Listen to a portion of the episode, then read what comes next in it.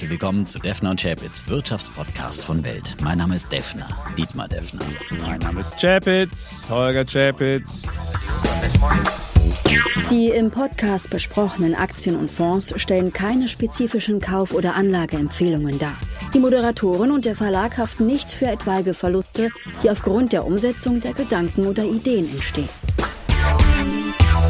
Episode 211, lieber Defner. Und nach Pfingsten, Pfingsten ist ja das Fest, an dem Geist vom Himmel Ja, kommt. der Heilige Geist Ja, im, im Speziellen, ja. Ja, und wir haben bist, auch- du, bist du gesegnet worden? Ja. ja, ich hatte noch äh, eine Konfirmation meines Oh. Patenkindes. Ah, insofern. Äh, doppelt begeistert. ja, also ich bin bekehrt worden, genau. Bekehrt, begeistert Ja. äh, und, Und- kannst du jetzt ähm, in fremden Sprachen sprechen? Und ich kann vor allen Dingen hier von dem Geist, der auf mich niederging, ganz viel erzählen, euch daran teilhaben lassen. Und was hast du gemacht so? so ähm, Äh, Ich Pfingsten? Bin auf auch- jeden Fall nicht aus. geistreich? Hab, nein, ich habe Berlin nicht ver, verlassen der, Okay. äh, und habe nicht. Bist du mit dem Schnäppchen 90 Euro Ich hab- Ticket nach Leipzig Ich habe das gefahren? 9-Euro-Ticket Nee, einmal. Ich bin hinzu nach Leipzig, bin ich immer mit dem ICE gefahren, weil das wollte ich mir nicht anschauen. Aber rückzu habe ich zweimal. Ich war Rückzu. zweimal in Leipzig. Sagt es der Leipziger? Rückzu? Rückzu? Ja, rück, rückzu so bin ich dann. Und das war heißt ja eigentlich wirklich. zurück, ja? Also ich kann allen Leuten sagen, das man rückzu. braucht dieses Ticket nicht, weil es kommt keiner durch, der kontrolliert. So, also das kann ich schon mal als erstes sagen. Das gut. Zweite ist, es gehen so die menschlichen Eigenschaften durch, so wie äh, ah, also man musste dann von einem Zug in den anderen umsteigen und dann rannte dieser geile eine Zug in Dessau. als dann darum ging, von Leipzig nach Berlin zu kommen, muss man einmal umsteigen in Dessau. Obwohl die, der Fahrplan zeigt Rosslau, aber bitte in Dessau schon umsteigen, das Mhm. geht schneller. Und dann rannte dieser ganze Zug einmal Treppe runter und dabei so richtig wie so eine, wie so eine Herde von, von, von Von Bisons. irgendwelche- Lemmingen. Lemmingen. Ich weiß nicht, ob es Lemminge sind, aber und es war wirklich. Die Psychologie der Massen, ja. Erstmal, es gibt Schnäppchen, da setzt beim So Deutschen ist es. alles aus, ja. Ja. Und, äh, und dann noch in der Masse unterwegs sein. Schön kuschelig, kuschelig im, im Zug Das zusammengedrängt, wie die Sardinen. Aber was ich Positives anmerken muss, diese Regionalzüge haben mitunter ein besseres Internet, als der ICE das hat. So. Aber du bist nicht dazu gekommen, deinen Laptop Ja, auszuklappen. natürlich. Ich klemme mich in jede, in jede Ecke und sitze dann so halb kauernd da und alle Leute denken, was ist denn das für ein Freak? und mach da meinen Kram. Also es, es gibt nichts Schlimmeres, als wenn man da irgendwie unverrichteter Dinge im Zug steht und sich die Menschen anschaut und denkt so, oh, und dann hat man so Kopfkino und wird zum Misanthropen. Das will man nicht. Und deswegen gucke ich lieber in meine kleine Die- und Von den Computerwelt. Gerüchen brauchst du mir auch nichts erzählen. Nein, ganz das genau. will man sich nicht. Ja. Ich habe Ja. mir haben die Fernsehberichte gereicht von den Leuten, die da nach, äh, äh, Nach Sylt. Warnemünde und so weiter gefahren sind und nach Sylt. Aber und, was äh, clever war, die Leute, die nach Sylt gefahren sind, die sich ins Amazon-Schließfach den Kram haben liefern lassen. Du brauchst also nicht mit so viel Gepäck zu fahren, sondern du sagst dann einfach den ganzen Alkohol, um da zu feiern. Ach so. Lässt du dir in so ein Amazon-Schließfach nach Sylt liefern und musst dann nur aussteigen aus dem Zug, machst dein Amazon-Schließfach auf, holst deine ganzen, deine ganzen Getränke und deinen Kram raus. Und das fand ich schon wirklich ziemlich clever. Amazon, man sollte die vielleicht demnächst als Kühlfächer dann auch noch äh, verleihen. Das wäre noch eine neue Marktlücke ja, für einen Lieferdienst. Ja, Ja, aber es geht ja nur drei Monate, dieses mit, mit 9-Euro-Ticket. Kühlfächern. Naja, aber, ich meine, so aber wenn's das- grundsätzlich ist ja also trotzdem ein guter Lifehack. Also zu sagen, Ja, wenn es das länger Gepäck gäbe, glaube ich, müsste man vieles, da könnte man viele Geschäftsideen etablieren. Also was da alles passiert ist auf diesen Fahrten, also da könnte man wahrscheinlich vieles, vieles machen. Auch weiß ich nicht, ich würde ja dann sofort in einem dieser Züge Podcast-Werbung für Defner und Chapitz machen. Ich Du weiß nicht, ob das jetzt unbedingt unsere Zielgruppe ist, die da mitfahren, aber, Aber man hat keine Zeit zum Lesen, man hat auf So jeden Fall mehr Zeit zum Podcast hören. Ja? Ganz Und man genau. will sich dann ein bisschen ablenken. Das wäre eigentlich, vielleicht steigen jetzt die Podcast-Zahlen insgesamt wieder. Und natürlich die für Defner und Chapitz. Unbedingt, ganz unbedingt. Ich habe jetzt rausgefunden, warum wir im April einen kleinen Abbruch hatten. Weil nämlich Abbruch Prodigy. ist vielleicht übertrieben. Doch, wir haben, äh, Prodigy hat die Zahlen Einbruch. neu gemacht. Ach so. Ja, die haben, nee, es ist ein kleiner Einbruch und es liegt daran, dass Podigy die Zahlen neu auswertet und da sind irgendwie Leute abhanden gekommen. Also damit so. das jetzt wieder wettgemacht wird, sage ich euch mal Folgendes. Jeder, der jetzt einen kennt, der spricht ihn an und sagt, du musst es auch noch hören. Und der auch wieder, und dann machen wir so ein Schneeballprinzip und dann wollen wir irgendwie diesen, diesen, diese Neuberechnung von Podigy, worauf auch immer die gründet, ich weiß es nicht, die muss man vergessen. Also empfehlt uns euren Freunden. Ja? Zumal ich noch Wir haben ja auch heute wieder. Was, was? Ja, so ein bisschen True Crime kann ich auch erzählen. Ich saß am Sonntagabend mit dem Klöckner am, am Weinbergspark. Da gibt es eine neue Waldtoilette. Haben sie da hingebaut? Diese Waldtoiletten kennt ja jeder. Also der in Berlin wohnt zumindest. Eine öffentliche Toilette. ja. Wir saßen also da und auf einmal höre es scheppern und denken, was ist denn los? Und da war ein Typ, hatte diese Waldtoilette geknackt. Also gibt es vorne so ein Display, da kann man mit einem Schlüssel aufschließen. Das Geld holte er raus, schüttelte die Kiste Nee. durch, holte das Geld raus, packte das in seinen Rucksack, nahm es auf seinem Fahrrad und raste davon. Dann hat er dann wieder diese, diese, diese Klappe vorne zugemacht, hat so, so schwungvoll, dass danach die Toilette nicht mehr funktionierte.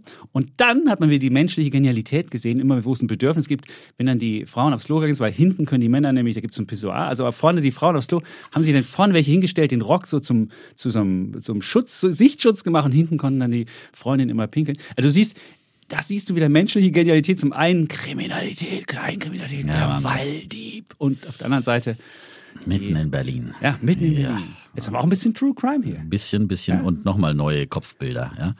Ja, aber es war schon. Also, Kopfgerüche sozusagen. Nein, ja. man muss, Okay. man muss ich, Lassen wir das. gar nicht, ich habe mich gefragt, wie viel kann man aus so einer Toilette rausklauen?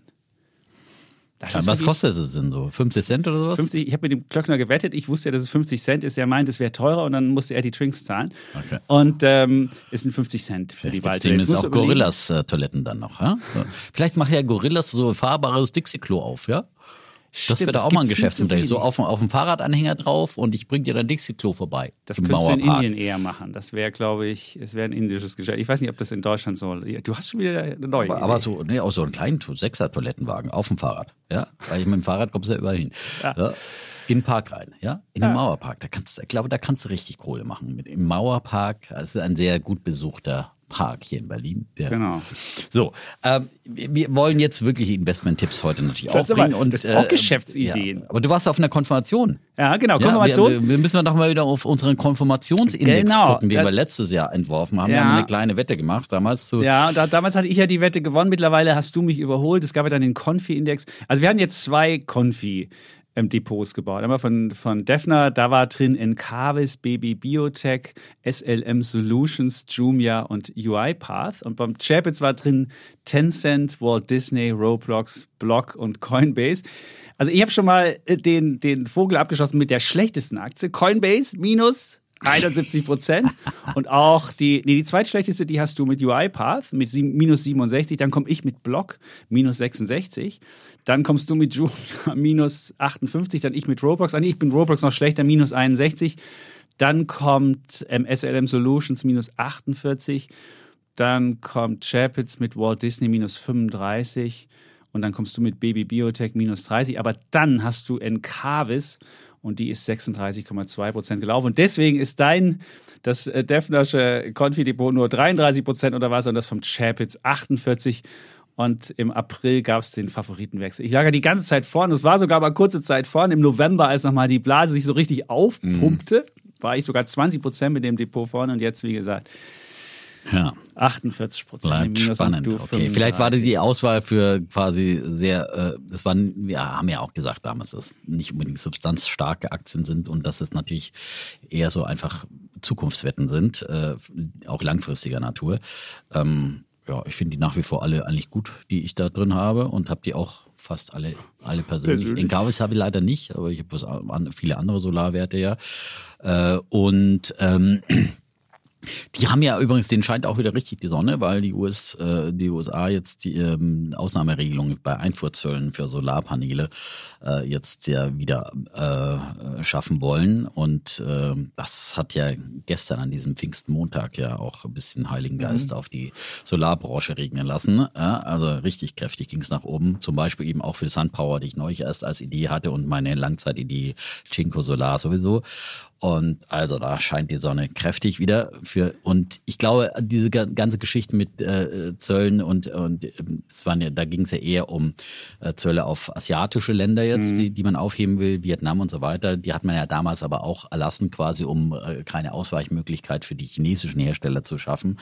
Äh, und ähm, ich glaube grundsätzlich, dass äh, in Amerika kann man das ja momentan auch beobachten, dass sie auch andere Zölle jetzt mehr und mehr in Frage stellen, um die Inflation zu bekämpfen. Stahlzölle zum Beispiel, also die alle noch aus der Ära Trump äh, äh, stammen und diese äh, rigiden Strafzölle gegen China. Und das wäre natürlich schon ein Mittel, um äh, Inflation zu bekämpfen und da mal schnell auch wirkungsvolle Effekte zu sehen.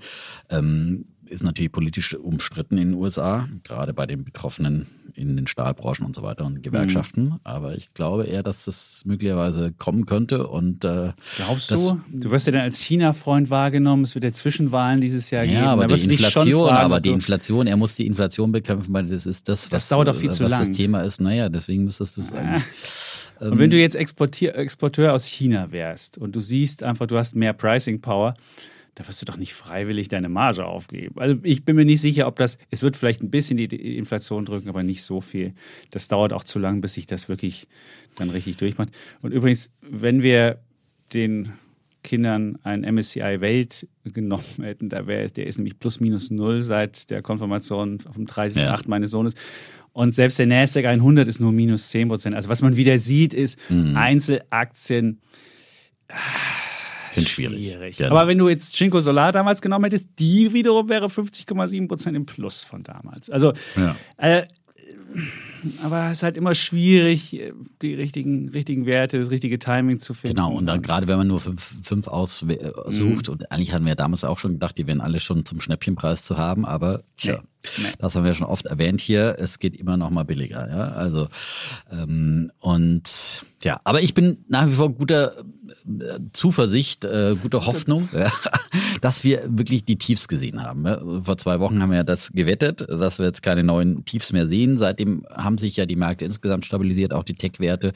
Und wir haben letzte Woche gewettet, dass wir keine Tiefs sehen. Das war war das wirklich Woche. letzte Woche? Ja, vor, vorletzte Woche war Davos. Da mussten wir die Folge so. zweimal aufnehmen. Ja, ja, es war letzte war Woche. Und seitdem okay. hat sich nichts. Okay, nichts, aber nichts wir haben auch keine, also ist, ähm, ja. eine Stabilisierung auf jeden Fall da. Das, geht nichts das hoch, war ja auch die Wette, dass, dass wir eine Stabilisierung sehen und ich glaube, dass das bestätigt, stimmt, haben wir letzte Woche gewettet. Ich mhm. werde langsam hier. Ähm, und was mir jetzt aber noch mehr bestätigt, ist zum einen eben China, was ich ja letzte Woche gesagt habe, jetzt vor dem Reopening mhm. kommt, die Stimmung steigt dort auch, äh, wird besser, die, die äh, Wirtschaftsstimmung. Und ich meine, die Chinesen äh, haben jetzt auch, was sie jetzt mit dem Fahrdienstvermittler äh, Didi äh, jetzt hier, äh, da wollen sie ja jetzt auch, möglicherweise kommen sie zum Ende der äh, rigiden Regulierung da, äh, stehen vor dem Abschluss der Untersuchungen. Und das hat ja auch äh, dafür Erleichterung gesorgt bei dieser arg verprügelten die die Aktie, aber ist für mich jetzt eher einfach so ein weiterer Indikator, dass die Chinesen jetzt äh, am Ende ihrer Tech-Regulierung sind und müssen dass sie, jetzt nicht, sie nicht das. noch weiter äh, der aufhören, China als einfach der Tech-Branche ja. jetzt Prügel zwischen die, die, Beine zu werfen. Also ich würde jetzt das, politisch das Ding einfach kaufen. Genau. Ich würde es einfach rein politisch machen. Ich halte von dem ganzen Zeug nichts, aber ich würde sagen, politisch muss der Xi muss dieses Jahr genau. eine gute Sache und machen. Er muss und seine Wirtschaft an, so ankurbeln und ja. wird äh, diese rigide äh, Null-Covid-Politik auch nicht mehr so weiterführen können. Das war ja auch mal eine These von letzter Woche und das wird dann uns insgesamt im Westen nutzen, ja. wird die Lieferketten entspannen und wird insgesamt äh, fundamental die Nachfrage stabilisieren. Und ähm, auf der anderen Seite, wie gesagt, die Stimmung war so negativ, wird jetzt langsam besser. Sehen wir jetzt auch wieder so ein paar äh, Centix heute, die, die börsianer Anlegerstimmung in Europa besser ausgefallen als erwartet. Also so langsam äh, verabschieden wir uns von diesem total schwarz sehen. Und, ähm, und was ihr heute auch in alles auf Aktien angesprochen habt, die Insider, die haben kräftig gekauft, mhm. ja, die äh, Firmen Insider. Das ist ja auch ein gutes, äh, weil die sind ja eher oft auch antizyklisch unterwegs und die erkennen wirklich, wenn, wenn dann ihre eigenen Aktien doch äh, ihrer Aber Meinung nach mal geguckt, wer gekauft sind. hat? Das waren halt alles Industriekapitäne. Also da war halt 7C Solarparken, der, die Onkels haben verkauft. Die waren eine der, der größten Verkäufer Weil am Markt. die ja auch gut gelaufen sind. BMW ich meine, das ist natürlich, wenn eine Aktie gut gelaufen ist, dann verkauft SAP sie halt mal. hat gekauft, alles was nicht SAP, gelaufen ist. Ja, aber gut, SAP ist jetzt kein Industriewert. Gut, kein Industriewert, ja, aber Pro7 Sat1 hat gekauft, ja, ja. Äh, auch kein Industriewert. Und Vonovia, dazu kommen wir später noch. Ja, ja, das würde ich sagen. Das ist Wir der, sprechen heute über Immobilienaktien. Der Fehlgriff, ja. das ja, das da würde ich, da würde ich jedem, da würde ich also nur also, hoffen, dass diese Kackbuden, die müssen ja, fallen. So, das, da ist guter, ich auch, das ist der allerbeste Kontraindikator. Da, ja. da bin ich auch persönlich. Der, wenn der Kollege Chapitz äh, äh, negativ ist, dann ist das allerbeste nee. Kontraindikator. Seit November, dann muss man die Seit November, lieber ja, Defner, war ich negativ für Tech-Werte. Als du in Urlaub gegangen und Global Fashion Group noch nachgeladen hast, wir erinnern uns dran, bin ich negativ für den Markt. Da hast du es auch schon erzählt. Wir hatten im Januar nochmal ein Gespräch, Weltgespräch, da hast du auch gesagt, wenn der Chapitz negativ ist. Ja, es ist, immerhin war ich, ich gebe zu, ich war viel zu spät äh, pessimistisch wieder. Ich war, habe mich, aber ab November war ich pessimistisch und immerhin das hat sich jetzt wenigstens ein bisschen bewahrheitet. Also insofern, Tal und ich glaube aber nicht, okay. und ich würde auch nicht sagen, dass jetzt, äh, ich würde sagen, wenn die Nachrichten zu gut sind, dann ist es Bad News. Weil nämlich Good News ist Bad News für Aktien, weil du dann nämlich, dann müssen die Mhm. Also Notenbanken zu viel, viel, viel, viel mehr machen. Und es ist viel entscheidender, was die Notenbanken machen, ja. als, als was die, als was so ein bisschen äh, die, die Ökonomie macht. Und wenn der Arbeitsmarkt robust bleibt, wenn die, wenn die Ökonomie robuster bleibt, dann wird, wird die Fed viel stärker rangehen müssen. Und das auch hat die, ja der, der, die, die Wall Street dann auch so wiedergespielt am letzten Freitag, als die auch so Arbeitsmarktdaten besser waren als erwartet. Ja. Aber ja, aber auf der anderen Seite vorher dieses äh, Weltuntergangsszenario, das auch in Davos äh, gespielt wurde, das äh, bewahrheitet sich eben nicht. Und dann lieber, dann lieber bis eine stabile Wirtschaft, die nicht in die Rezession abgleitet und, und Nee, äh, ein bisschen steigende ganz anders. Was dann passiert, du musst dann, da muss die Fed viel stärker die Zinsen anheben. Also was du jetzt siehst, ist doch folgendes. Im Jahr 2021 hat die Fed es komplett versemmelt. Du hast ja selbst die amerikanische Finanzministerin gehört, Janet Yellen hat gesagt, ich habe es mit der Inflation versemmelt. Ich habe es falsch eingeschätzt. So. Und die Fed hat 2021 auf der falschen, hat gesagt, ah, transitory, transitory, transitory. Ist, hat sich leider rausgestellt, ist falsch. Und jetzt, was passiert jetzt? Du wirst nicht noch einmal dir sagen lassen, du hast bei der Inflation falsch gelegen. Also wirst du, wenn die Inflation nicht wirklich runtergeht, dann musst du jetzt alles, da musst du über, über die Zinsen erhöhen und dann hast du vielleicht das Problem, dass du dann die, die, die Ökonomie in die Rezession erst später bringst. Und ich kann mir halt nicht vorstellen, was halt das Geilste wäre, wenn du so ein Soft Landing hättest. Aber das ist halt das geringste, die geringste Wahrscheinlichkeit. Entweder gehst du jetzt relativ schnell in die Rezession oder du gehst halt in eine Rezession später, wenn die, in die, wenn die Fed die Zinsen so stark angehoben hat. Und in beiden Fällen muss der Markt nochmal sich auskotzen. So. Also das ist ja mein Szenario. Du hast ein Nee, du hast immer ein anderes Zinsszenario. Das wird, Nein, ändert ich sag das eine- Woche. Also nein. vorher hast du gesagt, die, die Ja, wird nicht so eine- stark anheben. ja, die eine Idee ist ja- nein, aber die eine Idee ist doch- die die eine eine ist die Idee und ist die doch- andere ist da und die, die Nein, andere Idee ist das halt, du hast Gegenteil halt die davon. Rezession Also, jetzt, du hast die Rezession halt jetzt oder du hast die Rezession halt später. So, und Nein. Soft Landing kriegst du halt nicht hin. Ich glaube, dass die einen Soft Landing hinkriegen. Äh, Da bin ich sehr, sehr zuversichtlich, weil die, die äh, Nachfragesituation so stark ist, weil der Arbeitsmarkt so stark ist und so weiter und so fort. Und jetzt, wenn die Lieferketten auch wieder ein bisschen ent, entlastet werden, dann äh, nimmt es eben Druck davon und dann kann auch die amerikanische Wirtschaft äh, Zinserhöhung bis auf drei Prozent oder sowas vertragen. Und, und wie gesagt, ich glaube nach wie vor, dass auch die Märkte früher oder später sich dran gewöhnen, an, an dieses Zinsniveau, was wirklich immer noch historisch niedrig ist, ja, unter den äh, Niveaus, die wir la- lange Zeiten hatten, um die Jahrtausendwende und, und, und in anderen Zeiten. Von daher, ähm, Ich habe mal Vonovia ein paar Zinsszenarien. Ja, aber- aber durchgerechnet. wir machen Vonovia Da wirst du aber nachher sehen, was du Vonovia, mit einem kleinen Zinsanstieg Ja. für, für Werte vernichtest, Ja. wenn du halt einen ewigen das machen Zins wir dann später. Das ist einschätzt. ja unser Thema später, deswegen ähm, Genau, wollen wir da jetzt nicht das Pulver dran, verschießen. Gut. Ja. Und ähm, ja, Haben wir noch was?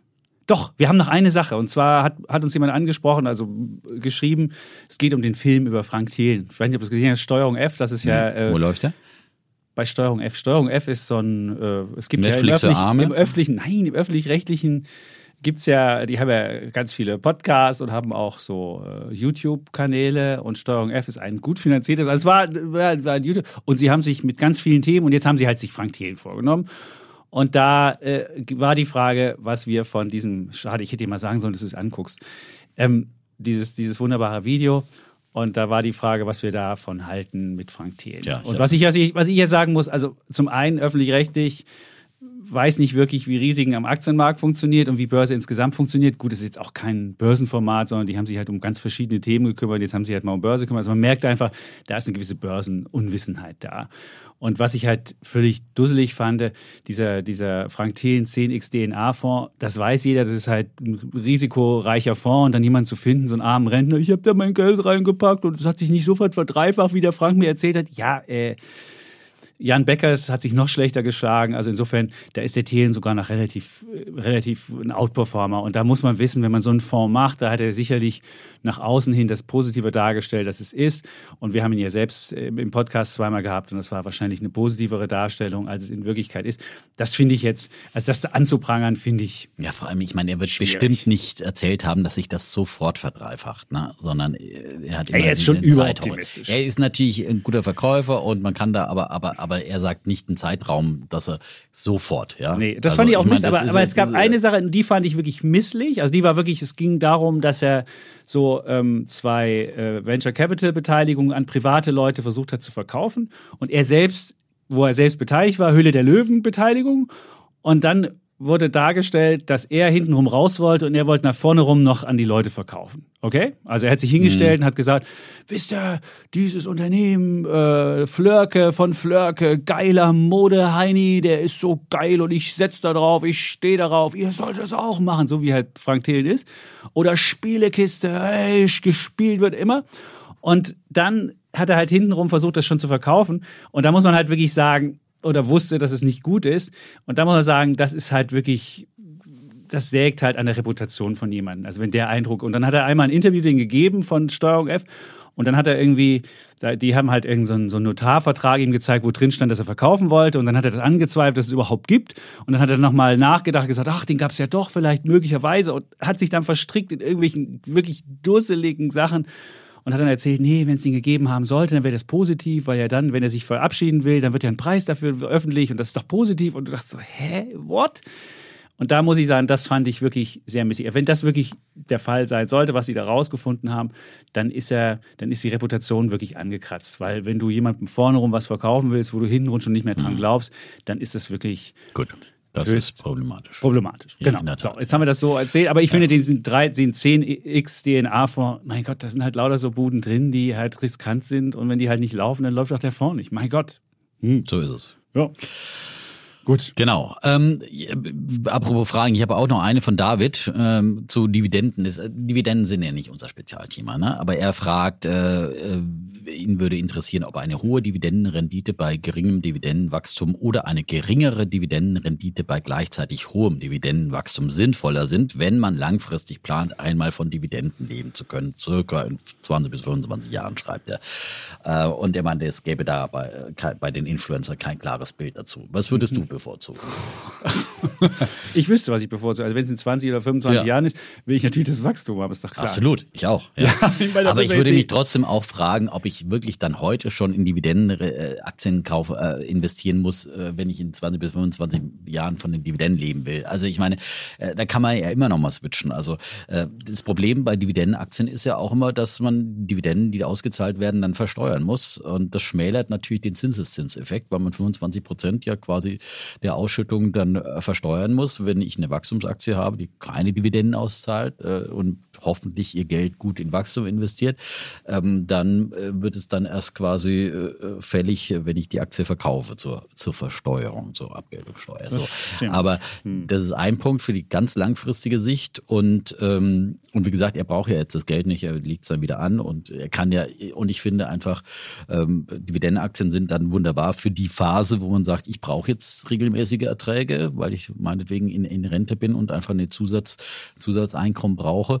Und bis dahin muss man. Aber das spreche ich ja auch, dass er lieber jetzt niedriger hat und mehr Wachstum hat. Genau, auf jeden also Fall. Dafür, genau, das, das, ja das spricht auch hier, also auf jeden Fall dafür. spricht es für, für Wachstums, ja. weil vor allem, wir wissen ja auch, hohe Dividendenrenditen sind ja manchmal auch immer problematisch, weil es darauf hindeutet, dass möglicherweise ein Geschäftsmodell gerade nicht so gut funktioniert. Und dass es halt nochmal geerntet wird, die Kuh wird nochmal gemolken, bis sie tot umfällt. Es gibt ja, ja so halt Geschäftsmodelle, die halt einfach am Ende ihres Lebenszyklus genau. sind. Und jetzt halt die Frage, kriegst du ein neues Lebensmodell, kriegst du nochmal genau. einen Relaunch in den Laden rein oder wird da einfach nochmal die Kuh gemolken und am Ende steht sie halt da und du hoffst, dass sie noch lebendig ist und immer fein frisst und immer weiter Milch gibt. Aber so, ja. das auch dazu nur eine Idee, wie immer. Keine ja. Anlageberatung und äh, nur. Aber wenn der Dividende, dann lieber so. Ja. ja. Sind wir uns einig, sind wir. Das irritiert mich jetzt. So, hm.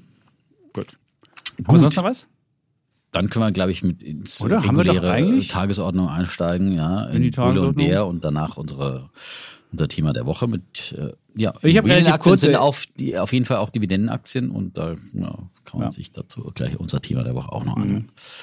Ich würde einfach mal mit dem, ich muss ja anfangen, weil ich das Thema ja. einleite. Also ich habe einen kurzen Bullen, also ich bin ja ein großer Anhänger von, auch, auch durch die Kinder von Fast Food. Und ich finde, ja, Fast Food muss, dafür muss kein Tier sterben. Das war immer schon meine Ansicht. Und ich habe jetzt mal getestet, wir haben ja immer schon die, die Burger-Dinger getestet und jetzt ging es mal darum, gibt es auch Chicken-Ersatz, der gut ist. Und da gibt es jetzt von KFC ganz neu diese vegetarischen Chicken Wings. Also nicht vegan, man muss sagen, es ist äh, gemacht aus Milch und Ei, also so eine, so eine Mykoprotein und das wird aus fermentierten Pilzen gewonnen und dann hat man noch Milch und Ei dazu gepackt. Also es ist nicht vegan. Das muss man bei KFC dazu sagen. Und es gibt diese KFC Chicken Wings wir haben uns die Chicken Wings, die vegetarischen bestellt und dazu noch die normalen.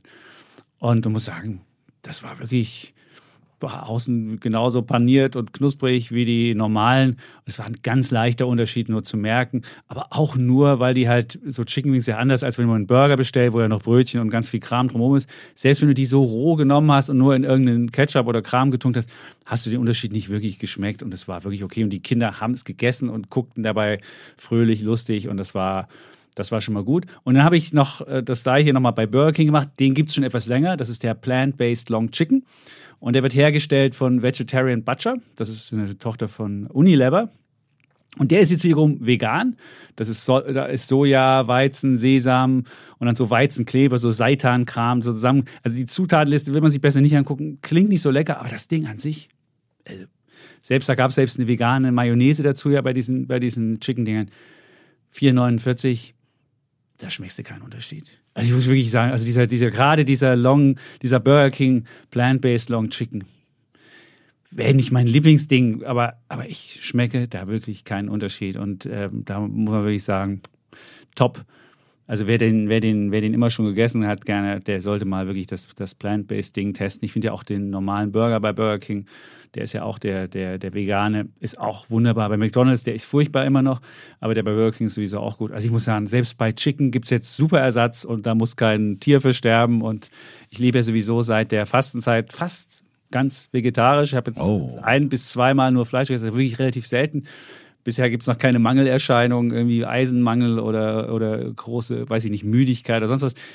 Und ich muss sagen, es ist wunderbar, es funktioniert. Und gerade beim, bei, bei so Fast Food, das funktioniert. Deswegen mhm. ist mein Bulle der Woche sind das auch Chicken nicht sterben müssen, auch wenn Chicken doof sind und Hühner nicht unbedingt die intelligentesten Wesen und sonst was. Trotzdem müssen sie nicht sterben für diese aber Burger das, oder die mhm. Chicken Wings. Das heißt aber auch keine guten Aussichten für Beyond Meat. Also wir hatten ja lange oft diese Diskussion, als Beyond Meat an die Börse ging, äh, war ja das auch deine Entdeckung, wo du gesagt hast, ja. wow, die sind so einzigartig. Aber ähm, mein Bedenken war ja immer, dass die anderen da auch schnell hinkommen und äh, das ja. auch äh, hinkriegen. Das ist nicht so unbedingt eine Rocket Science. Die waren bei KFC die ersten auch. Mhm. Die waren Beyond Fried Fried äh, Chicken hießen die.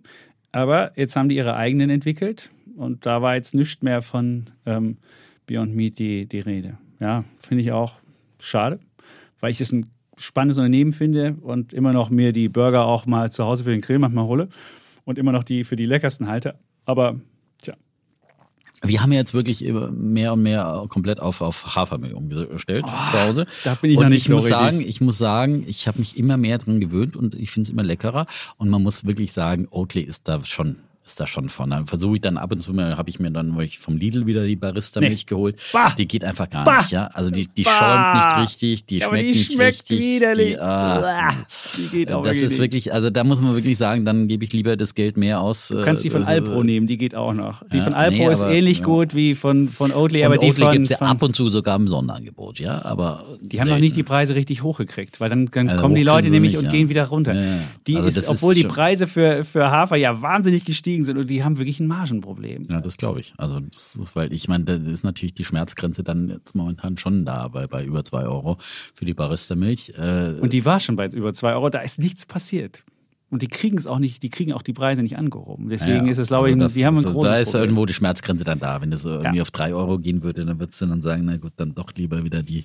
Wo ist denn die Defnersche Schmerzgrenze? Ja, na, wie gesagt, über die 2 Euro bin ich jetzt schon gegangen, aber das ist schon so ein bisschen am, am Rand der Schmerzgrenze. Ja? Also, also 2,09. Ja. Naja, die, die Barista-Milch kostet ja, glaube ich, 2,20 oder sowas. 2,19, okay. Und ab und, genau. Und ab und zu, aber neu gab es es im Rewe zum Sonderangebot. Ja, da habe ich schon gleich einen aber man muss ja wirklich sagen, da muss ich jetzt nochmal für den gut, der deutsche Konsument, ich muss nochmal ein großes Lob für den deutschen Konsumenten aussprechen. Ihr liebe deutsche Konsumenten, ihr habt es ja geschafft, dass jetzt in diesen, in diesen Werbeprospekten jeder wieder mit Preis wirbt oder Edeka ganz groß vorne drauf, wir machen Discountpreise. Und es gab ja diesen, diesen Prozess, wo die Deutschen gesagt haben, also mir kommt es eher um Einkaufsatmosphäre. Es muss bei dem Gemüse muss es so ein bisschen, so ein bisschen wehen oder muss es so schön hergerichtet sein und alles. Und jetzt geht der Trend wieder zurück zum Discount. Und warum soll ich irgendwie, ich bin nicht im Laden und dann stellte jeder eine Kaffeemaschine und dann sagte, wir machen eine Community hier. Weiß ich nicht, jeder Lidl. Und ich denke so, ne, Ich will da einfach günstig einkaufen und fertig. Und ich finde, jetzt geht's wieder genau dahin, wo, der, wo, wo, wo es einfach ist. Der, der, der Rewe und der Edeka, Ja. die müssen beide wieder mit guten Preisen machen und die kriegen die Preise auch nicht überwälzt. Und du hast ja gesehen, das Minus bei Lebensmitteln, minus 11 Prozent. Das ist also, wirklich Dass die krass. Leute so an Lebensmittel sparen, ja. Also, die Leute aber, aber man sieht auch, man kann einfach, man muss Inflation nicht hinnehmen und Nö. es ist dieses äh, Gejammere, äh, sozusagen, Weniger man wegwerfen, kann einfach günstiger günstiger einkaufen, auch äh, und dann vielleicht auch weniger Fleisch kaufen und Ja. günstiger insgesamt kaufen. Es geht und noch ist keiner äh, verhungert in Deutschland. So ist es. Mhm. Und äh, da gibt es so viel Sparpotenzial und äh, immer die, die am lautesten schreien. Also ich finde da auch, und ich finde auch, da bin ich genau bei dir. Also im Einkauf äh, liegt äh, der Gewinn auch für den Verbraucher Ja. und äh, man kann so drauf achten und dann wird einfach auch, und der, der Preisdruck ist enorm. Das kann man auch in der Wirtschaftswoche in einem Artikel jetzt am Wochenende lesen. Zum Beispiel halt natürlich die, äh, die Einzelhändler in Deutschland, also die Supermärkte, Edeka, die, die Ketten und die, die äh, ähm, Discounter setzen ja dann wiederum die, die Nestlés dieser Welt so extrem unter Druck und äh, haben da auch natürlich eine große Power und so weiter. Und äh, aber das ist halt eine wirklich Graswurzelbewegung, weil der Verbraucher preissensitiv ist. Ja? Das ist super. Und ich bin da wirklich, da muss ich sagen, lieber Verbraucher, vielen Dank, dass du das machst. Und in meinem Einkauf aktuell am Wochenende hat auch kein Discounter mehr geworben, sondern nur noch Edeka und Rewe. Da merkt man, dass die jetzt, weil die Discounter kommen die Leute jetzt wieder automatisch. Also der, der Deutsche liebt jetzt ja die Discount, wo ja so ein bisschen die Discount abspenstig geworden war, als er zu viel Geld hat, hat er gesagt, ich möchte was erleben. Oh, bald- erleben bald kommt wieder beim die- Lebensmitteleinkauf. Ach komm, echt. Die, die, die, es muss ein gutes Obst- und Gemüseangebot geben, aber ob Genau. das jetzt dabei weht und ob dabei irgendwie sprüht und sonst was, ist mir wirklich egal. Es muss lecker sein und fertig. So.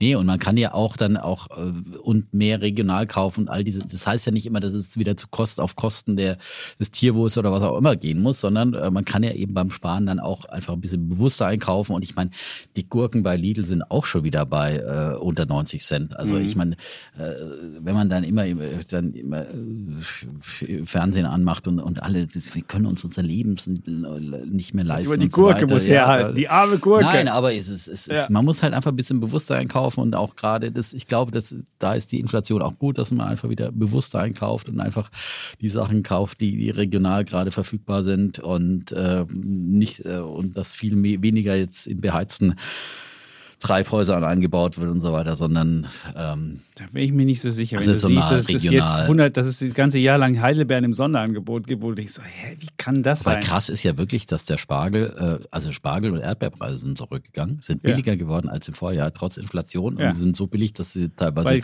Spargelbauern die gar, gar nicht mehr ernten, weil die Leute Ja. jetzt so sparen, ja, weil sie sich so, sowas nicht mehr gönnen, einen guten Spargel. Bei Genau. der Schwiegermutter gab es gestern einen guten Spargel, der war sehr lecker.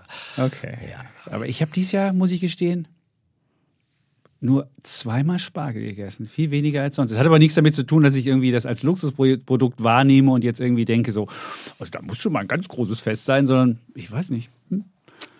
Aber es ist interessant, dass die Leute, Erdbeeren fällt mir das auch auf, sind jetzt wahnsinnig günstig, weil die Leute einfach, das steht rum und kauft keiner.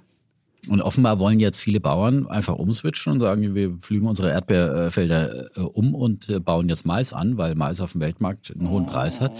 Schweinezyklus. Wir können Das uns vorstellen, in zwei ja. Jahren haben wir dann Erdbeerpreise von irgendwas. Ah. Und die Maispreise werden wieder die werden wieder sinken. Aber das ist, so funktioniert halt eine Wirtschaft, auch in der Landwirtschaft. Und auch wenn die Bauern immer jammern, aber ist, letztendlich äh, geht es um Anpassungen und, ähm, und äh, wieder um Lösungen. Ähm, und äh, ja, da hilft natürlich letztendlich auch der Verbraucher.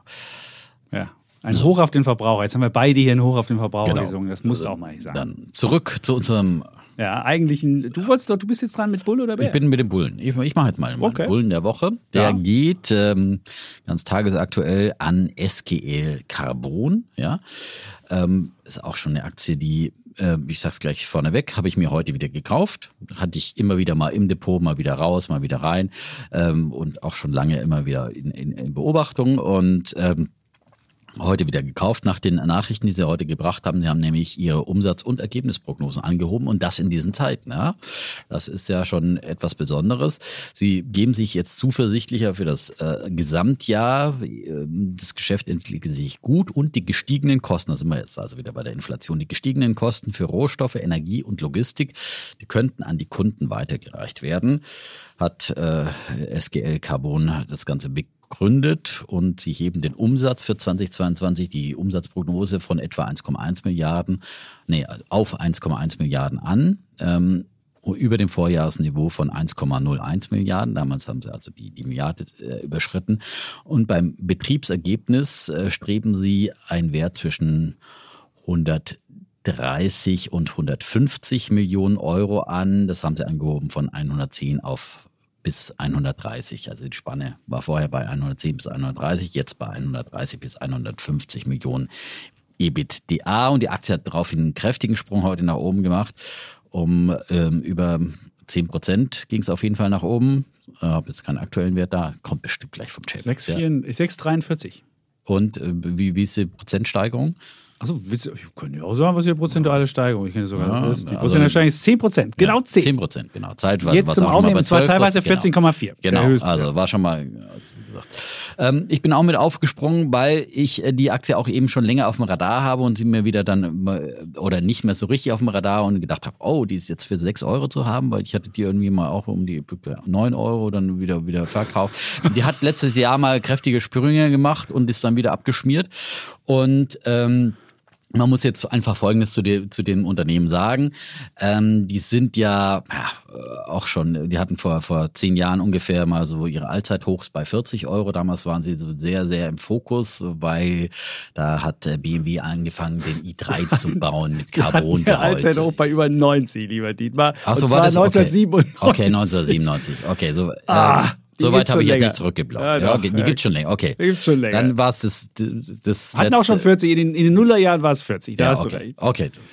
Gut, dass du so einen langen Chart hast. Ja, ich, ich hatte jetzt keinen so langen Chart vorliegen. Ähm, also, okay. Aber da in den 10er Jahren waren es dann bei, bei 40. Mhm. Damals war so ein bisschen der Hype um den i3 von BMW. Äh, da, der wurde ja aus Carbon gebaut und dann hat man gedacht, okay, Carbon ist überhaupt äh, der, der äh, Rohstoff für die Autos der Zukunft, für die E-Mobilität und so weiter und so fort. Diese ganze Geschichte hat sich nicht so be be bewahrheitet und trotzdem ist Carbon immer noch ein ein äh, Werkstoff, der als Leichtmetallwerkstoff immer noch in vielen Bereichen gebraucht wird, zum Beispiel auch im Bereich der Windkraft. So, und ähm, da muss man äh, dazu sagen, dass sie eben aber auch viele andere Geschäftsfelder haben und wo sie auch von den eben den aktuellen Trends gerade hin zur Elektromobilität profitieren. Sie sind nämlich einer der weltweit führenden Hersteller von Graphitmaterial für Lithium-Ionen. Batterien und äh, profitieren auf diese Weise eben auch von, von der zunehmenden Elektromobilität. Ähm, sie haben in den letzten Jahren eine kräftige Restrukturierung durchgemacht. Die Aktie ist auch eben auch ziemlich abgeschmiert gewesen und ähm, sind jetzt eben wieder letztes Jahr dann da zurück in die Profitabilität EBITDA-mäßig äh, gekommen und ähm, ja, offenbar hat die Restrukturierung Erfolge gezeigt. Und wenn man jetzt in diesen Zeiten eine Prognose erheben, anheben kann, wo wir ja auch wissen, dass gerade auch die Automobilindustrie unter Lieferkettenproblemen und so weiter leidet, dass da viel weniger produziert wird. Äh, auch selbst äh, im E-Mobilitätsbereich äh, gibt es ja auch diese, diese Bremsspuren durch die Lieferkettenprobleme. Ist es, finde ich, ein gutes Zeichen, das für diese Aktie spricht. Ähm, sie haben ja auch einen sehr interessanten äh, Aktionärskreis, äh, Susanne Klatten aus der Klattenfamilie, die BMW-Großaktionärin ist, ja auch, hat 29 ähm, Prozent knapp an SGL Carbon. Und dann BMW selber ist auch noch mit 18 Prozent beteiligt und äh, Volkswagen hält auch 7,4 Prozent. Also die Automobilindustrie ist da überall, ähm, nicht überall, ist bei SG Carbon da eben stark engagiert. Und ja, wie gesagt, möglicherweise äh, ist das jetzt auch nochmal wieder ein neuer Rebound für die Aktie. Und ähm, denke mal, diese Niveaus, äh, wie gesagt, ich habe dazu gegriffen, das ist nur eine Idee, jetzt kann immer nach solchen News auch immer wieder nochmal wieder äh, nach unten gehen, äh, das ist, ist auch klar, aber auf der anderen Seite kann ich mir vorstellen, dass sich Analysten jetzt die Aktie auch nochmal vorknüpfen in den nächsten Tagen, ähm, weil das äh, Kursziel ist aktuell, glaube ich. Äh, nicht so hoch, 7,32, so 7,32, genau. also genau. 14 Prozent ja. vom jetzigen ja. Niveau. Und es gibt drei Kaufenempfehlungen und drei Halten und ein Verkaufen. Ja, also kann man einen Blick drauf werfen. Auch dies nur eine Idee, keine Empfehlung. Selbst bin ich engagiert. Aber SGL Carbon ist wirklich so eine Aktie, die hat schon immer die, die Spekulanten angezogen. Ja, ja. Die war immer, gab es immer Spekulation, da gab es die Idee, dass sie irgendwie im Atomkraftzeitalter was machen, bei Atomkraftwerken und weiß der Teufel, wo sie überall schon, schon Riesengewinne hatten. Und sie ist immer wieder gefallen, dann wieder ja. gestiegen. Aber schön, dass wir jetzt hier auch im Kreise von Defners äh, Def, aufgenommen ins ja. Techno-Schrott-Imperium. Ja, also so eine, eine, eine Adelung. Eine ein Adelung, Ritterschlag. Ein ja. Ritterschlag, ganz genau so ist es. Dann komme ich mal zu meinem ähm, Bären der Woche. Ganz einfach, es geht um Private Markets. Jetzt denkt ihr, Hä? Private Markets, was ist das denn? Naja, es gibt Public Markets, sind ja normalerweise Börsen. Also jede Aktie, die an der Börse ist, ist an Public Markets ähm, und da kann man, wird jeden Tag ein Preis dran geklebt und man sieht, aha, die Aktie von Robinhood kostet heute das und kostet jetzt jedes und so weiter. Und dann gibt es Private Markets und Private Markets, bevor, also wenn Unternehmen gegründet werden, dann gehen die ja nicht sofort an die Börse, sondern bekommen erstmal Geld von Venture Capital und diese Venture Capital Gesellschaften müssen ja auch, wenn sie Geld investieren in Unternehmen, ja auch eine Bewertung daran setzen und dann sagen sie, okay, wir haben jetzt eine Kapitalerhöhung gemacht zu X und das, die, das Unternehmen wird dann mit, mit äh, Wert Y bewertet. Und so sagt man immer, ah, wieder neues Unicorn. Das kann man eben dann sagen, wenn eine neue Finanzierungsrunde bei irgendeinem Startup gewesen ist und man dann sieht, dass auf Basis dieses, äh, dieser, dieser Kapitalerhöhung eine Milliardenbewertung zusammengekommen ist, dann sagt man Unicorn. Aber bei den Private Markets der Vorteil ist, man macht eine Kapitalrunde, die reicht dann vielleicht sechs Monate, zwölf Monate oder wie auch immer, heißt ja immer die Run Rate. Und wenn dann kein neues Geld gemacht wird, kann man ja, haben dann die Venture Capital Firmen oder die Investmentgesellschaften, haben die dann in ihrem Portfolio und dann wird die einfach zu dem Wert mitgeführt oder manchmal angehoben. Aber was man halt feststellen kann und warum ich auch meinen Bär der Woche gebe, dass er diese privaten Bewertungen in keiner Weise mit diesen Public Markets mitgegangen ist. Also bei Public Markets, wenn ich jetzt mal am ehesten vergleichen sollte, welche Firmen in Private Markets, das sind das ja meistens Firmen, die noch nicht profitabel sind, die noch Geld brauchen und die hohes Wachstum haben. Und man würde wahrscheinlich, wenn man das in den Public Markets übersetzt, würde man sagen, das ist so die Firmen, die im Goldman Sachs Non-Profitable Tech Index drin sind. Und wenn man den sich mal anschaut, dann hat er von der Spitze 70 Prozent verloren. Und wenn man jetzt mal guckt, Private Markets, was ist denn da passiert? Hat man beispielsweise Klarna jetzt gehabt, da gab es ja die Idee, die wollen eine Milliarde neues Geld ähm, einsammeln und die Bewertung ist dann 30 Milliarden ungefähr. Das war ja die, die Idee. Und die war ja die letzte Bewertung beim letzten Mal war 46 Milliarden, also wäre sie ein Drittel weniger wert. Jetzt kann man sich ja mal angucken, was Affirm, das ist ja eine Konkurrenz, die sind nur ähm, 7 Milliarden wert.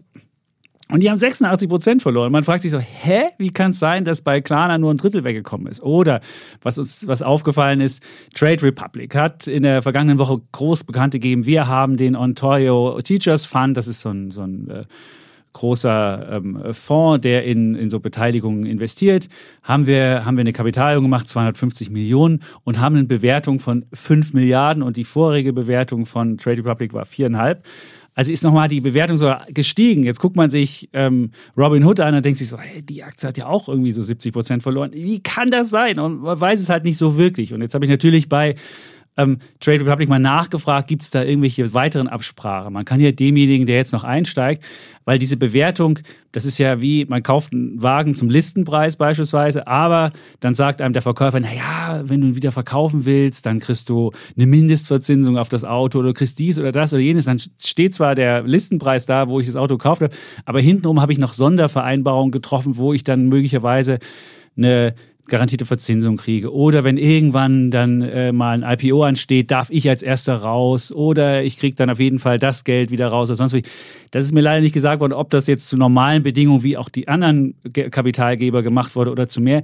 Ich finde nur einfach, es ist halt irritierend, wenn man in diesen Private Markets noch nicht so wirklich ähm, sieht, dass da Anpassungen äh, vorgenommen worden sind. Es gab nämlich in der ähm, vergangenen Woche auch eine Meldung von ähm, Fidelity, die haben ja auch so einen Fonds, wo sie so vorbörsliche Beteiligung haben. Beispielsweise, da ist Reddit drin oder dieser Zahlungsdienstleister äh, Stripe oder Instacart oder ByteDance. Und die haben halt auch diese Bewertung massiv runtergestuft in diesem Fonds. Und da sah man auch, dass sie halt denen wesentlich weniger ähm, jetzt an, an Wert beimessen. Noch nicht so stark, wie das die, die ähm, Public Markets gemacht haben, aber schon deutlich. Und dann fragt man sich natürlich, äh, wie geht das überein und warum sieht man in diesen äh, privaten Märkten immer noch solche, würde ich mal sagen, Mondbewertungen oder nicht realistischen Bewertungen. Und da könnte ich mir vorstellen, dass das ein oder andere noch böse, böse Erwachen kommt.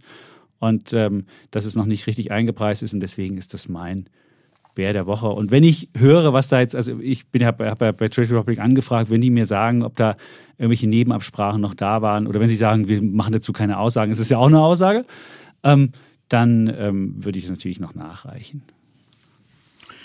Sehr spannend, Ja. sehr interessant. Und dann ist ja halt immer die Frage, wer übertreibt jetzt? Die einen nach oben oder, oder vielleicht ist es aber auch ein Indiz dafür, dass die, die Börsen, die Public Markets ja, äh, nach unten übertrieben haben in einer ja, sehr, sehr negativen Stimmung, weil da eben ja natürlich auch sich die negative Stimmung nochmal noch mal klarer auskotzen kann. Nein, ich will auch überhaupt ne? nicht. Ja, deswegen, ja, nein, nein. Stimmt, du hast äh, recht. nein, ich will aber ich finde nicht, eben, äh, das eine ist, mehr oder so. Aber von daher, aber ich, ja, aber wenn ich jetzt überlege, was ist das für mich für eine Lehre als äh, Anleger, der ich nicht in Private Markets investiert habe und investieren kann, weil da meine, meine, äh, weil ich da nicht die Kontakte habe und so weiter und so fort.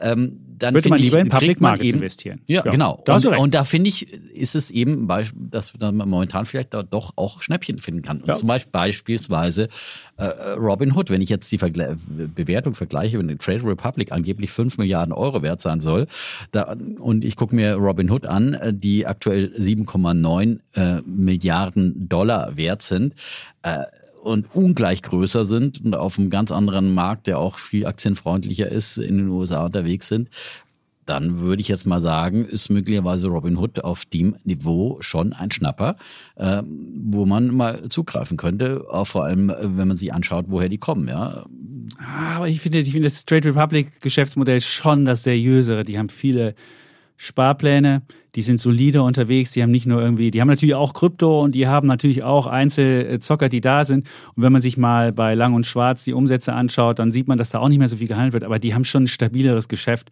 Während Robin Hood ja wirklich so Gamification gemacht hat, hat ja, Trade Republic, am Anfang hatten die es ja auch so, da konnte man auch mal sehen, das sind die meist gehandelten, da sah man auch so die Zockerbuden immer drin. Aber das ist ja mittlerweile viel solider umgestellt. Ich würde es nicht miteinander eins zu eins vergleichen, aber ich finde schon, eins zu eins, aber ich finde schon, wenn der eine natürlich 70 ein bisschen- fällt und der andere irgendwie noch 10 steigt, denke ich mir so, uh, komisch. Das Ja, finde ich genau. auch. Da würde ich gerne mal wissen, warum sagen, ist das so. Ja, und da würde ich dann sagen, ist möglicherweise aber auch der eine zu sehr verprügelt worden, ja. Weil er halt natürlich an einem öffentlichen Markt ist. Es ist halt wie auch bei, keine Ahnung, Immobilienmärkte wird auch nicht jeden Tag ein ein Zettel Mhm. rangehangen und, und wenn, äh, und die Bewertung nach den paar Immobilien gemacht, die dann äh, verkauft werden und nicht jede Immobilie einzeln bewertet und, und nicht äh, quasi in einer äh, Panik äh, irgendwie äh, nach den, keine Ahnung, äh, den die äh, überschuldeten Immobilien bewertet oder was auch Mhm. immer. Jetzt äh, könnte man auch, wenn man die jetzt äh, an der Börse handeln würde, einzelne Immobilien, hätten wir auch eine ganz andere äh, Volatilität da. Ähm, wie man zum Beispiel gleich auch bei den Immobilienaktien sehen wird, äh, kleiner Teaser nochmal. Also von daher glaube ich, glaube ich, dass äh, Robin Hood für mich jetzt momentan eher ein Kauf wäre. Würde ich mir auch sogar mal anschauen. Kommt bei mir auf die Watchlist, so ganz spontan. Okay. Und ich habe mir auch, äh, nachdem ich letzte Woche diese Trade Republic, bin ich dann wieder, wieder mal auf Lang und Schwarz, weil ich dachte, Mensch, Lang und Schwarz muss ich mal wieder anschauen. Hatte ich ja auch lange mal. Ähm, äh, und wieder verkauft, äh, auch rechtzeitig nochmal, da glaube ich auch irgendwie so mit 100% Gewinn oder sowas, da ist ja immer meine Regel, also das hat sich ja bewährt, dass man wirklich 100% Gewinn mitnimmt und dann den Rest, Rest. So, ich bin wieder bei Lang und Schwarz eingestiegen, dachte jetzt, die sind jetzt auch schon sehr verprügelt worden und ähm, sind ja wirklich äh, mit aktuell, Moment, wo sind wir?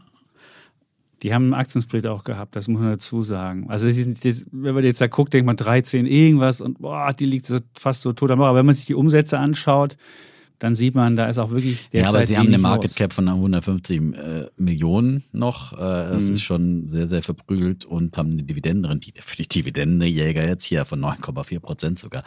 Ähm, also Aber ob die sicher ist, da wäre ich mir halt nicht sicher, weil jeder sicher Umsatz, ist- den du da hast, jeden Umsatz, den du da hast, der ja, geht ja eins zu eins in die Gewinne rein. klar. Weil du hast die Nein, Kosten sind fix nichts, und wenn die Umsätze fallen, geht das, Das zack klar, direkt das durch. Top gleich Bottomline. Genau, ja. genau, genau, genau. Ähm, Aber oh, ist doch auch wieder, wieder verprügelt worden. Das ist jetzt einfach, ja, wollte ich einfach nochmal. Du kannst auch Flatex kaufen, haben auch, da gab es auch, weiß, ich bin einfach auch. kein Flatex-Freund. Ich, ich finde, die, die, die, also äh, ich wollte mal bei den Kunden werden, da haben sie angefangen, die Depotgebühren zu erheben Mhm. und äh, dann war ich wieder weg. Ja? Und äh, da finde ich einfach, Flatex ist nicht mehr äh, konkurrenzfähig bei den Nearbrokern. Da finde ich Scalable, Trade Republic, äh, Smart Broker, die haben, sind alle viel, viel günstiger. Und, und Flatex. Äh, Mhm. Dann musst du Wall Street Online kaufen, wenn, du, wenn du unbedingt einen noch kaufen willst. Da hat auch der Herr Kolbinger hat auch, wenn man sich die Insider-Trades anguckt, hat der Kolbinger hat auch gekauft. Bei Wall Street Online? Bei Wall Street Online. Ja. Ich bin ja auch bei, bei Smart Broker und bei Scalable, äh, von daher. Aber hat jetzt mal Smart Broker endlich mal eine Handy-App oder nee, haben immer noch nicht? Das ist immer wirklich immer noch das Modell aus den 90ern, wie damals bei der, die haben ja quasi DRB die DRB Bank ja. als Platt. Ist nee. es wirklich auch vom Branding her, du bist dann irgendwie, du weißt gar nicht, dass du bei Smart Broker bist. Nein, das ist für die großen Massen ist das nichts. Das ist nur so für, für mich ist das wie meinen alten Tagen am neuen Markt, ja. Und äh, ist halt einfach, und ich habe hab eh meistens Zugang zum Laptop. Und, äh, Technoschrott wird mit Technoschrott-Oberfläche gehandelt. Dann habe ich so ja noch Scalable, dann kann ich bei Scalable kann ich ja dann auch. Da habe ich meine ganzen äh, Sparpläne bei Scalable. Das läuft super. Die haben ja wirklich zum so, die, die subventionieren mir jeden Kram. Da bin ich ja ganz groß. Ja, also. ja. So. Prima. Dann kommen wir ähm, zu deinem Bären. Kommen wir zu meinem Bären. Ja. ja. Und zwar ähm, ein aus der Episode Deckel Deutschland, Deckel Deutschland, ja, Vereinigte Deckel der Republik Deutschland. Oh. Wir machen jetzt hier die äh, gedeckelte Marktwirtschaft. Mhm. Früher hatten wir eine Sozialmarktwirtschaft, jetzt machen wir eine Deckelmarktwirtschaft, äh, die erste Vorstufe zum zum Sozialismus. Wir, wir passen so von beiden Seiten an, ja, und das ist äh, und jetzt kommt anscheinend auch die, die Wirtschaft auf die Idee. Ja, und man hört jetzt so Stimmen aus der Wirtschaft. Also ich, ich konnte jetzt nicht irgendwie nachvollziehen. Also ich habe es im, im Handelsblatt gab es mehrere Kommentare dazu, mhm. mal pro, mal contra, äh, wo davon die Rede war, dass man sich jetzt in der deutschen Wirtschaft überlegt, doch einen Deckel für IT-Entwicklergehälter zu machen. Ja, weil die ja durch die Decke gehen. Ja, und wenn was Aber der Urheber ist nicht klar. Ja, der Urheber ist nicht klar. Also okay. ich weiß jetzt nicht, wem ich den geben soll oder ob das nur so eine, eine, eine fixe Idee ist, aber wie gesagt, man muss wäre den Anfängen, sage ich da gleich mhm. mal, weil es ist äh, da Deckel äh, sind sehr beliebt in Deutschland. Ja, wir denken an den, äh, gab ja auch mal die, die Idee eines Benzindeckels. Ja, äh, für, bei 1,99 muss man einen Deckel drauf machen. Ja, teurer darf der Sprit nicht werden. Ja. Ähm, dann haben wir natürlich unseren beliebten Mietendeckel in Berlin gehabt, ja, der Gott sei Dank vom Bundesverfassungsgericht kassiert wurde und äh, jetzt die Deckelung bei Gehaltsgrenzen von 30 Prozent, äh, die die Frau Giffey neulich, die von mir auch schon mit einem Bären gekürt wurde. Genau. Also jeder Deckel kriegt seinen Bär von mir, ja.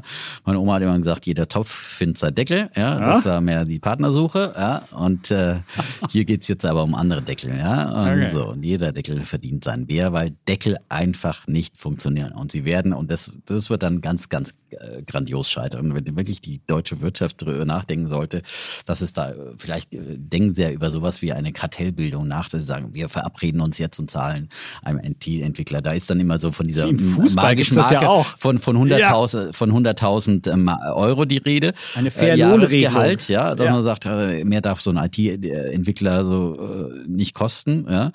Äh, da wird man sich aber ganz schön verschauen, weil ich meine, dann glaube ich, dann äh, nehmen die IT-Entwickler komplett Reis aus, ja. Und, äh, und gerade das ist ja die, das sind ja die, die Leute, die am mobilsten sind, die am einfachsten mhm. für ausländische Konzerne arbeiten können. Und es gab dann eben auch Berichte, dass jetzt mittlerweile schon äh, bei, bei den großen IT-Giganten teilweise auch schon in, in, in die Millionenbereiche es geht. Und, und, äh, Einstiegsgehalt in Amerika 182.000 übrigens. Genau, sind die Einstiegsgehälter. Und ja. für Top-Entwickler oder äh, werden halt eben dann ganz andere Gehälter aufgerufen. Und dann sagt halt der deutsche Mittelstand, ja, das können wir uns nicht mehr leisten, da können wir nicht mithalten. Ja, gut, er müsste halt irgendwas anderes bieten. Er müsste halt ein, ein super tolles Arbeitsklima bieten und äh, rundum Service und Arbeitsplatzsicherheit.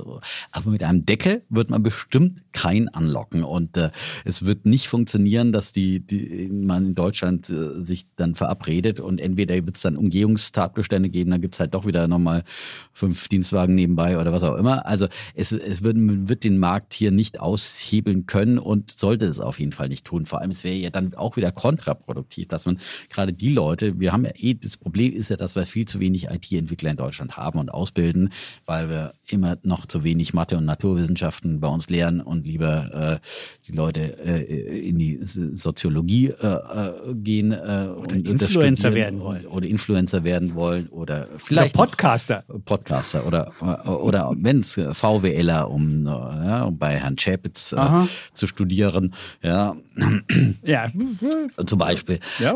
Äh, aber ähm, wir brauchen einfach mehr Entwickler und ein klarer Anreiz okay, ist ich dafür. werde Ihnen wenn das es- dann sagen es- beim nächsten es- Kurs. Der Defner es- hat gesagt, euch braucht's nicht. Ja.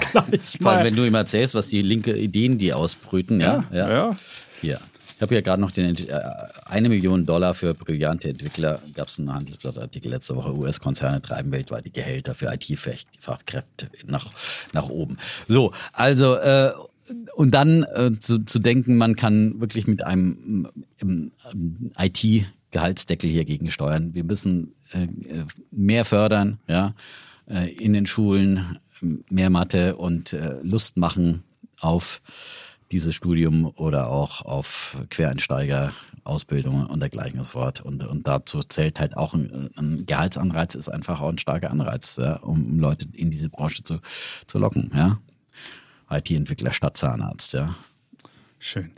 Möchtest du jetzt, ach, jetzt weißt du nicht, wem du jetzt den, die, für die Idee. Die, die, die Idee, wie gesagt, die, die, Idee des- Ur- des, des des, IT Rumwabernden, die, für die Idee des IT-Deckels, Gehaltsdeckels. Ja. IT-Gehaltsdeckel. Äh, wer auch immer äh, sowas ähm, auswabert, ja. äh, Oder ventiliert, das ist, der das kriegt ist- mit dem Defner zu tun. Genau, ja.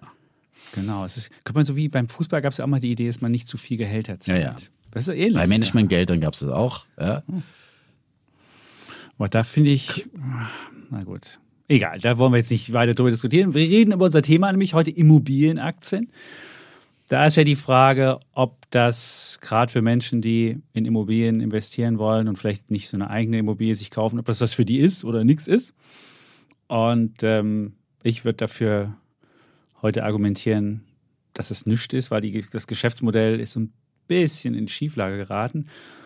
Und man sah das jetzt in der vergangenen Woche, hat Vonovia-Chef Rolf Buch ja für sehr viel Wirbel gesorgt, weil er gesagt hat, hey, die Mieten müssen mit der Inflationsrate steigen. Wohlgemerkt, es geht um die Netto-Kaltmiete. Ähm, Das darf man nicht verwechseln mit der Gesamtmiete, wo ja auch Warm- und Nebenkosten mit eingehen, also Heizung und Stromrechnung.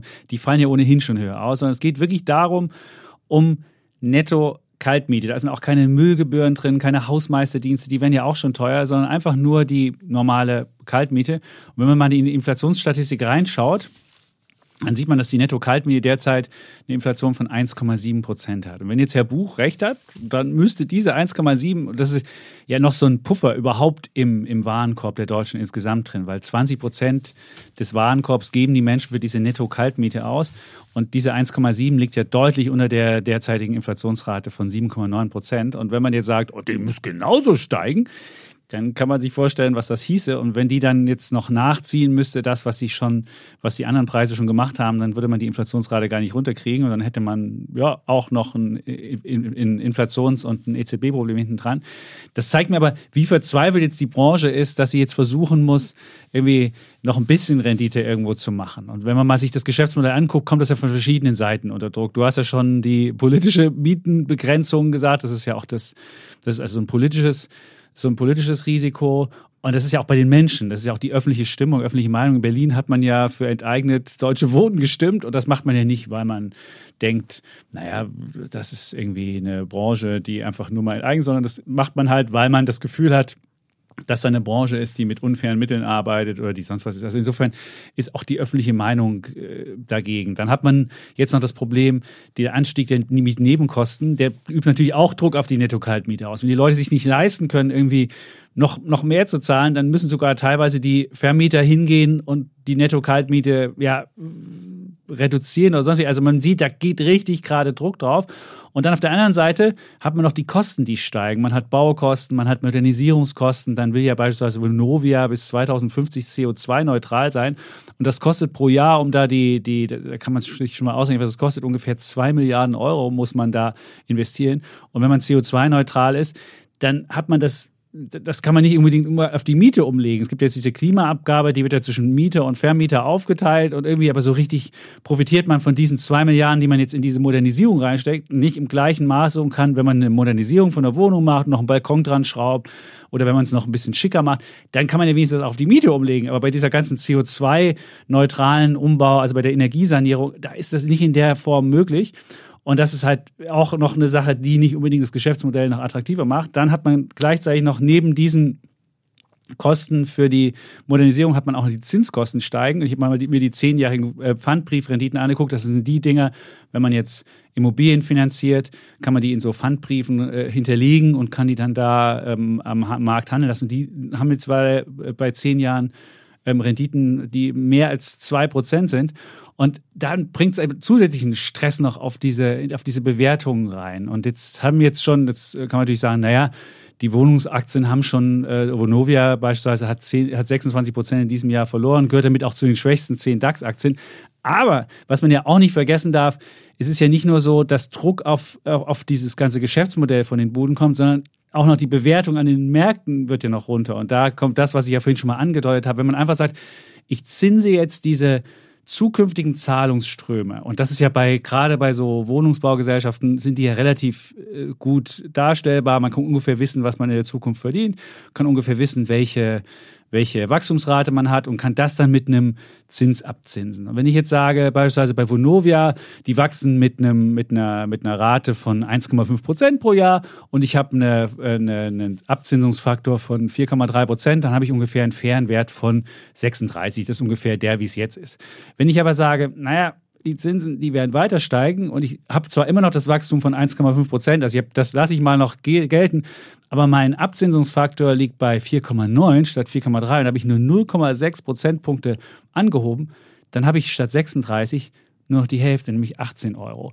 Und da sieht man, wie zinsreagibel diese ganze, diese ganze Immobilien, Wohnimmobilienwelt ist. Und wenn ich mir überlege, die kriegen oben in die Fresse von der Politik, die kriegen noch von der Seite in die Fresse von den Baukosten und dann kriegen sie noch von den Zinsen insgesamt in die Fresse, weil dann noch die Aktien niedriger bewertet werden. Dann ist es für mich kein Geschäftsmodell. Und ich finde auch, ähm, dass das ist in, in, in, gerade in der Gesellschaft, die weiter auseinanderdriftet, wo es immer, wo es auch, äh, wo die Stimmung kippt, wo man aufpassen muss, dass der soziale Zusammenhalt noch gefährdet ist. Und ich sehe es ja bei meinen Studierenden, ich bin jetzt nicht deren Ansicht, aber wie die über, über Wohnungsbaugesellschaften denken, wie die, das ist ja auch ein Ausdruck von einer ganzen jungen Generation, die ähnlich so denken. Und da denke ich mir, da kann ich, da wird kein Rolf Buch hingehen können und wird es schaffen, die Miete im, im Inflationsding anzuheben. Da wird die Politik, wenn sie wiedergewählt werden will, muss sie was dagegen tun. Insofern ist dieses äh, Geschäftsmodell ist meines Erachtens tot. Und wenn man jetzt denkt, da müsste jetzt wahnsinnige Outperformance in den nächsten Jahren passieren. Da kann ich nicht dran glauben. Also ich würde denken, die laufen schlechter als der DAX in, den, in, in, in, der, nächsten Zukunft. Da wird nichts mehr draus. Mhm. Ja, machen wir auf jeden Fall eine Wette draus. Äh, möchtest du wetten, dass Vonovia schlechter als der DAX läuft ja. oder, oder sich. Äh, von jetzt schlechter von als der DAX. Ich weiß ja nicht, was der DAX macht. Vielleicht geht der Markt ein bisschen hoch oder runter oder was der Teufel.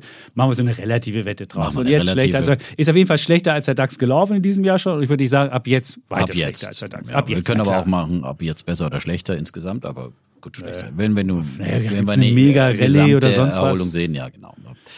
Gut, dann, äh, gut, kann natürlich sein, dass dann andere zyklischere Werte stärker profitieren. Aber grundsätzlich äh, würde ich sagen, dass die, wir absolut äh, Immobilienaktien auf einem äh, Schnäppchenniveau sehen und äh, will das auch gerne begründen. Zum einen ist natürlich, also ich meine, Furchtbar ist natürlich wieder dieser politische Reflex, ja. Also äh, natürlich die Sozen vorneweg, ja, die jetzt wieder sich mit, mit, mit äh, ausdrücken, ja, um, um die Wette, äh, wie, wie, wie, wie, wie sie sich entrüsten müssen über, über Vonovia. Also erstmal hat er ja nicht gesagt, dass Vonovia jetzt die Mieten anhebt, sondern er hat allgemein für die Branche gesprochen, gesagt, ja, ähm, dass die Mieten ansteigen müssten, wenn die Inflation dauerhaft bei vier Prozent liegen würde und hat es äh, eben auch noch hinterher noch ein bisschen, bisschen versucht einzufangen und geschrieben, damit hat er keine Mieterhöhung angekündigt bei Vonovia und, und so weiter und so fort. Aber natürlich hat er das im Prinzip gemeint, dass äh, ja, ähm, ihn entsprechend der Inflation die Mieten ansteigen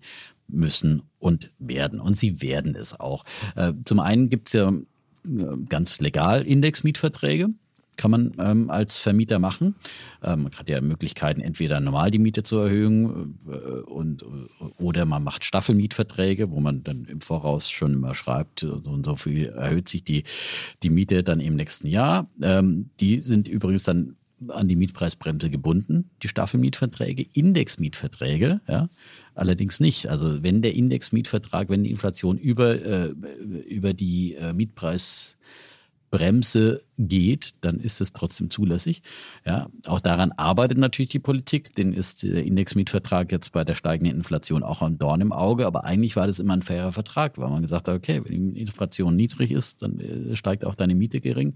Wenn die Inflation steigt, muss halt auch die Miete steigen, weil natürlich eben auch die Kosten für den Vermieter, ob es jetzt der große Konzern oder der kleine private Vermieter ist, steigen, wenn er seine Wohnungen, die Sanierungskosten für Wohnungen sind. Die kannst du umlegen. Haben sich ja, aber die kannst du ja umlegen direkt. Eins zu eins umlegen. Ja? Aber weitgehend. Also solche Sachen kann man ja weitgehend umlegen. Nee, und die Hausmeisterkosten kannst du umlegen. Ja, Hausmeister sind Nebenkosten. Das ist ja, ja genau. ganz was anderes. Aber, aber was, was steigt denn? Was steigt denn? In, in, in, was steigt denn, wenn die Inflation? Nehmen wir an, wir haben jetzt Inflation von 7,9 Prozent. Wir haben die die Kaltmiete 1,7 Prozent. Und jetzt sagst du, nee, also da muss die die muss auch um um, um, um 7,9 steigen. Warum? Ich mir eine Idee. Ja, aber doch wäre doch jetzt so. Wenn du sagst, ist, ja, wir haben uns dran gebunden, dann müsste es ja so sein. Ja, aber was steigt jetzt um für den Vermieter? Das Einzige, was er steigt, sind die Finanzierungskosten. Nein, die steigen aber die nicht steigen nicht sofort, sondern äh, steigt im Laufe der Zeit, steigen die Sanierungskosten. Und wenn du ein, ein großes Portfolio hast, äh, dann zahlst du halt äh, vielleicht die, die, die, überdimensional sind die Sanierungskosten gestiegen für, für sowohl für, für Löhne wie für Baumaterialien. Und du kannst nicht immer alles eins zu eins umlegen, wenn du eine Sanierung machst. Das kriegst du überhaupt nicht. Wenn du äh, äh, Wohnung neu sanierst, äh, dann kannst du vielleicht äh, dann die, die Miete grundsätzlich anheben auf ein höheres Niveau, vielleicht aber auch nicht. Das ist, es gibt dafür keine Garantie und du kannst schon gar nicht die eins zu eins die Sanierungskosten umlegen. Also die ähm, ein Anteil kannst du darüber Ein Anteil, genau. ja, aber nur ein Anteil. Aber den einen großen Anteil trägst du eben selber, ja. Und, und ähm, die höheren Zinskosten, die du erwähnt hast, ja, steigen auch äh, mit der Inflation und, und so weiter und so fort. Natürlich ist es klar, wenn du mal eine abbezahlte Wohnung hast, äh, hast du da im Prinzip vielleicht nicht mehr so viele Kosten, aber die, die, die Kosten kommen halt ein paar Jahre später wieder äh, und haben sich dann auch inflationär erhöht oder über die Inflation hinaus, weil wie gesagt, äh, die Baumaterialien, das sind ja die Inflationstreiber, das sind, die sind ja in ganz anderem Maße gestiegen. So. Und ähm, Insofern ist es dann steigen, damit steigen insgesamt die, die äh, Mietpreisspiegel, ja. Und äh, vor allem die Neubauten treiben ja die Kosten in die Höhe, weil die, die Neubauten, die Neuvermietungen, äh, die sind ja, äh, ja, muss ja zu ganz anderen Preisniveaus anbieten und die steigen natürlich viel deutlicher als die Inflation. Auch das treibt letztendlich einen Mietpreisspiegel. So, und jetzt hat die Politik natürlich äh, nichts anderes zu tun, weil sie selbst versagt haben, weil sie es nicht geschafft haben. Letztendlich ist es, geht es beim Wohnungsmarkt darum, dass Angebot und Nachfrage irgendwo äh, auch den Preis bestimmt. Ähm, aber gebremst wird eben durch eine Mietpreisbremse, was eben auch nichts anderes ist als eine Art Deckel und eine Art Markteingriff. Äh, und deswegen haben wir einfach viel zu viel, viel zu wenige Wohnungen in Deutschland. Das ist der eine Punkt. Und äh, der andere, weil eben äh, die Politik eben auch nichts dazu dafür getan hat. Keine ähm, Baugenehmigungen, keine Geschwindigkeit, keine Entbürokratisierung und so weiter und so fort. Immer neue Auflagen und das Bauen immer schwerer gemacht. Und jetzt, wo die, die Kosten steigen, wird eben noch weniger gebaut. Also Vonovia zum Beispiel haben jetzt auch ihre Investitionen zusammengekürzt, weil sie gesagt haben, Neubauten macht ja auch gar keinen Sinn mehr. Äh, da geben deutlich weniger aus ähm, für, für Neubauten, als sie ursprünglich geplant haben ein Beispiel dafür. Ähm, und die haben dann natürlich eben Steuerungsmöglichkeiten. Und jetzt, wie gesagt, das eine ist ja diese politische Debatte, ja. Da sollte sich mal der Sozi selbst an, an, den, an die Nase fassen, ja. Und wenn sie glauben, dass ihre staatlichen und ihre städtischen ähm, Immobiliengesellschaften äh, jetzt so günstigen Wohnraum äh, schaffen können, dann wird es halt gar keine Wohnungen mehr geben, sondern die müssen irgendwie halt auch letztendlich äh, die, die Mieten erhöhen und, und, und, und ähm, anheben und äh, das Geld verdienen, das sie ausgeben. So. Und dann ist die Frage, äh, sollte man, äh, kann man in, in ähm, Immobilienaktien investieren? Ich meine, es ist auf jeden Fall das bessere Investment, als wenn man sich jetzt selber irgendwo eine Wohnung kauft und sagt, ich will jetzt hier mein Geld, äh, meinen Spargrauschen gegen Inflation absichern und jetzt kaufe ich mir hier eine Wohnung in Berlin, weil dann habe ich zum einen ein Klumpenrisiko und ähm, ganz andere Kosten auch, als wenn ich äh, ein großer Konzern bin und synergetisch hier natürlich andere Verhandlungsmacht und dergleichen habe. So, und da muss man sich jetzt mal die, die Aktien anschauen, wie abgestraft die worden, geworden sind. Ja, also ähm, sind einfach äh,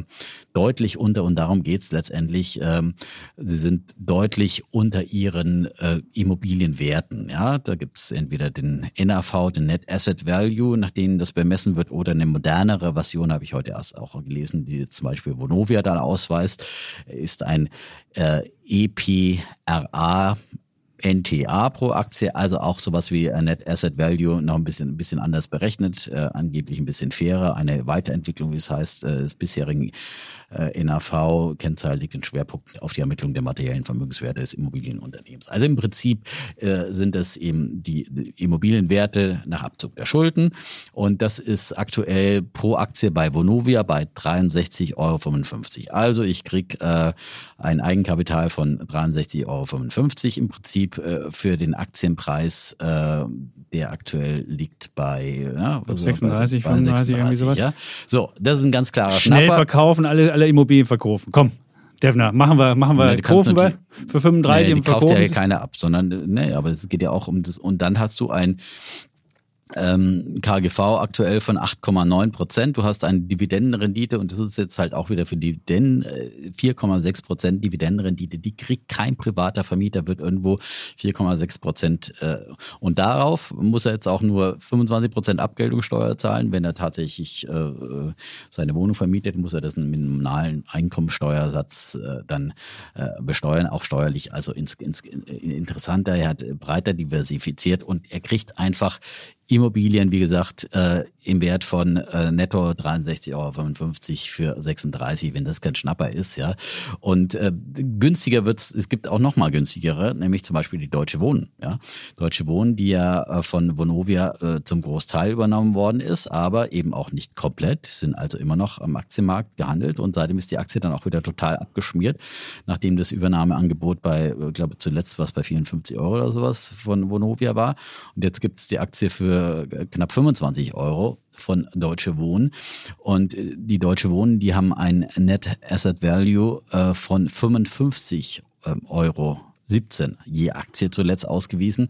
Ähm, also mehr als das Doppelte. Oh, enteignet ja? deutsche Wohnen, enteignet ja, aber die werden nicht enteignet werden, ja. Und dann können die, die Sozen so laut schreien und sich, und der Kevin Kühnert, der wollte auch schon BMW enteignen und ich meine, die sollen einfach mal eine vernünftige Politik machen und Bauen fördern, weil nur Bauen, Bauen, Bauen hilft, den Mietpreismarkt zu entlasten, bauen, die Mieten bauen, zu entlasten, wo, dafür sorgen, dass es Wohnungen gibt und nicht immer diese scheiß Enteignungsdiskussion, ich kann sie nicht mehr hören und jedes Mal diese Entrüstungsdiskussion, wie sich wieder alle äh, entrüstet haben über Vonovia, weil man sagt, ja, aber die Preise müssen mit der Inflation steigen. Also hallo, äh, ist ja wohl das Normalste von der Welt, äh, dass, dass irgendwo Preise auch im, im Rahmen der Inflation steigen. Ja, das ist nämlich äh, dann äh, ein, ein normaler Preisanstieg. Ja, und wir haben natürlich momentan eine hohe Inflation, die wird auch wieder, äh, diese Spitzenraten werden ja auch wieder zurückgehen, aber wenn wir auch in den Niveaus bei drei, vier Prozent irgendwie mittelfristig bleiben werden,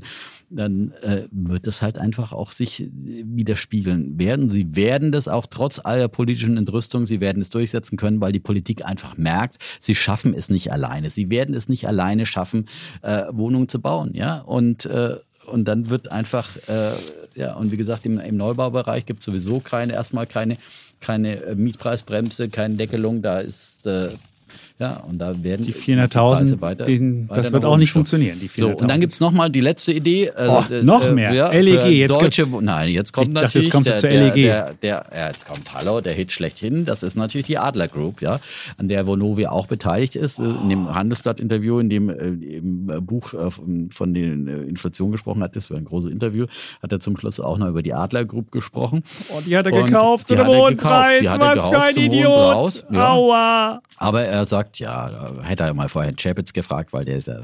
Das hat der Chapitz übrigens geschrieben, mit dem Fabricius zusammen, dass Adler ein mega Scam ist.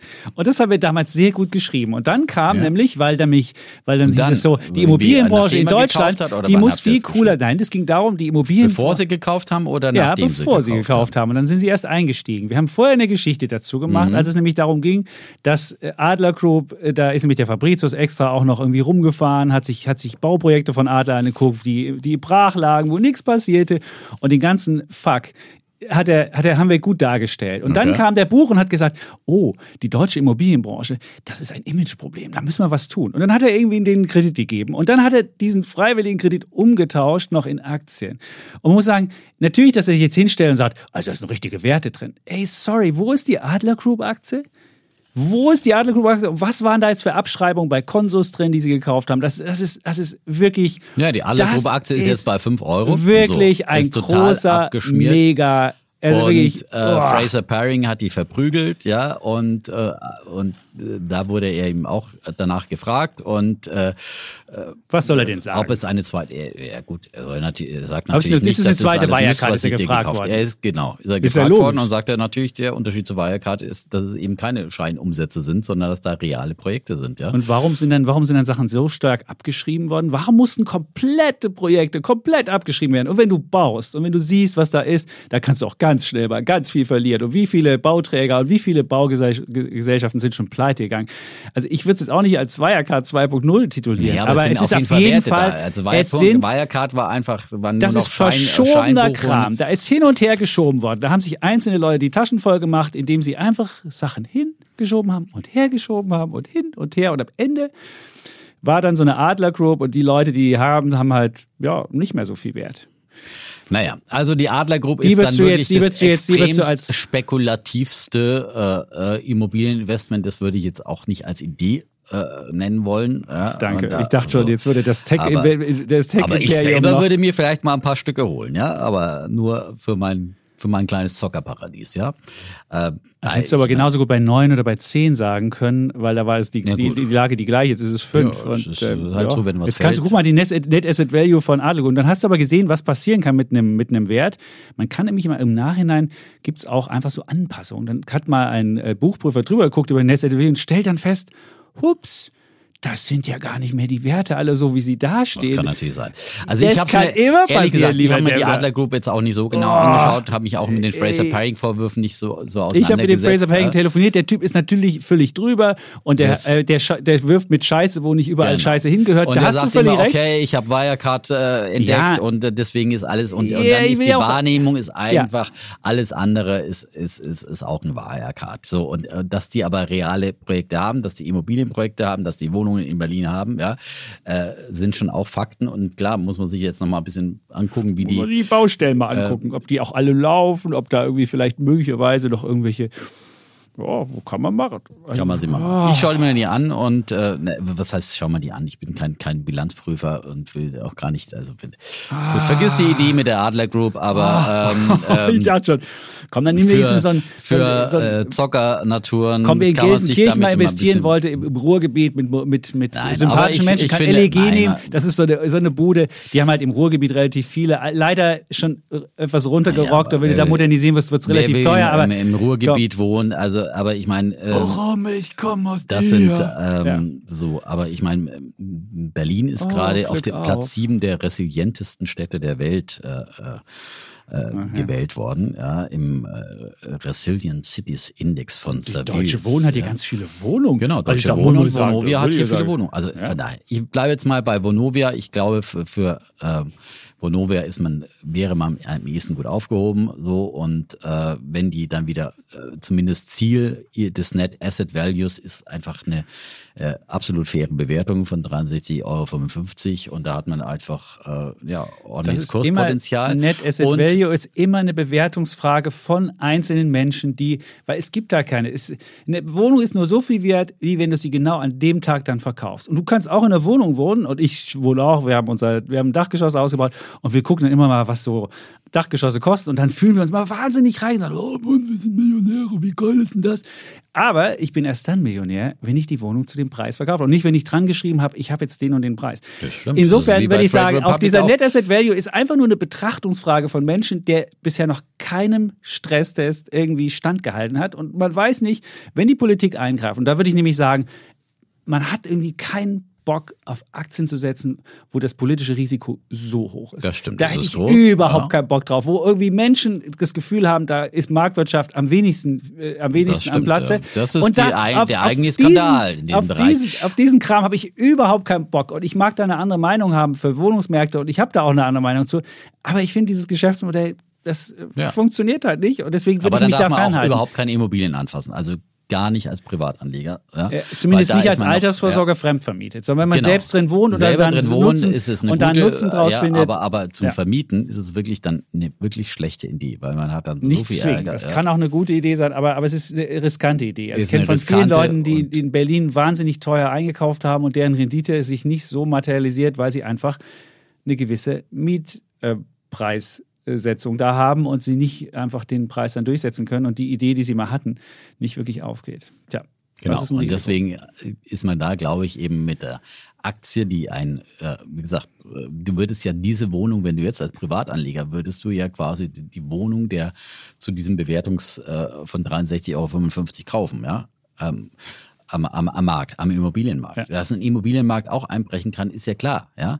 Aber wenn, wenn die Aktie das schon vorweggenommen hat, aufgrund von steigenden Zinsen und so weiter, ja, und äh, sie einfach nur noch mit 36 Euro dann bewertet wird, dann kriegst du es halt jetzt schon zum Schnäppchenpreis. Die Wohnung wirst du heute nicht zum Schnäppchenpreis kriegen, ja.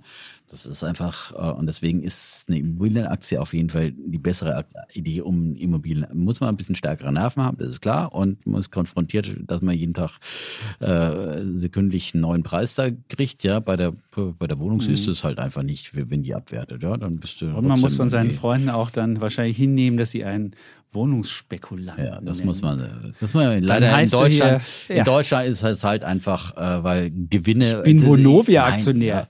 Ja. Ich, ich, ich, ich Ja. kauf dir ein T- ich schenke dir steht ist drauf. Ich bin Vonovia-Aktionär und Adler habe ich auch noch. Da muss und ich, dann und dann du hast du vielleicht auch noch ein, ein, ein Übergewinn äh, Ja. Mineralölunternehmen oder sowas, ja. Dann bist du wirklich der echt der Arsch Der der, Welt, ja. Paria. Ja. Nein, weil man muss, äh, es läuft halt so ein bisschen was schief mit unserer Marktwirtschaft, wenn wir immer alle verteufeln, die äh, Gewinn machen, ja, dann werden wir halt, äh, dann müssen wir den IT-Dienstleister, den IT-Programmierer natürlich auch verteufeln, weil er über 100.000 Euro verdienen will. Und äh, so funktioniert aber eine Marktwirtschaft nicht. Es ist der äh, Anreiz, Gewinn zu machen, ist einfach das, was Unternehmen treibt, was auch ähm, einzelne Akteure treibt. Und äh, ja, anders funktioniert es nicht. Das, Genau, Geld so. und Sex sind die Treiber der Marktwirtschaft und die, die Treiber des, des menschlichen Fortschritts. Nein, wenn du, wenn du keine Aussicht auf Gewinne hast, wirst du nicht investieren und wirst diese Welt nicht verändern. Das ist ganz einfach. Ja? Und dann, wenn man meint, das kann man alles staatlich, dann äh, DDR 2.0. Ja? Herzlich willkommen. Ja? Äh, ohne Wohnungen, wenn dann irgendwie eine Pappplatte Bau und äh, kann der Chapitz dann nochmal eine Ich kann davon Folge erzählen, dazu das machen. will ich dann bei Mit nächste- Holzware, die nächste leere, leere Lebensmittelregale und äh, Bückware. Bückware, wenn überhaupt, ja. Und ja. irgendwie niedergehende Immobilien oder- oder verfallende Immobilien, weil es stink- 49 stinkende. Autos, äh, die mit äh, Pappmaché, braucht man kein Carbon, sondern ja, das ist ja schon der Vorläufer des Carbons gewesen, der Trabi, ja. Stimmt, das ja war so wer das möchte, so der kann auch weiter gegen Unternehmen wettern, die Gewinne machen wollen und die äh, Preis erhöhen.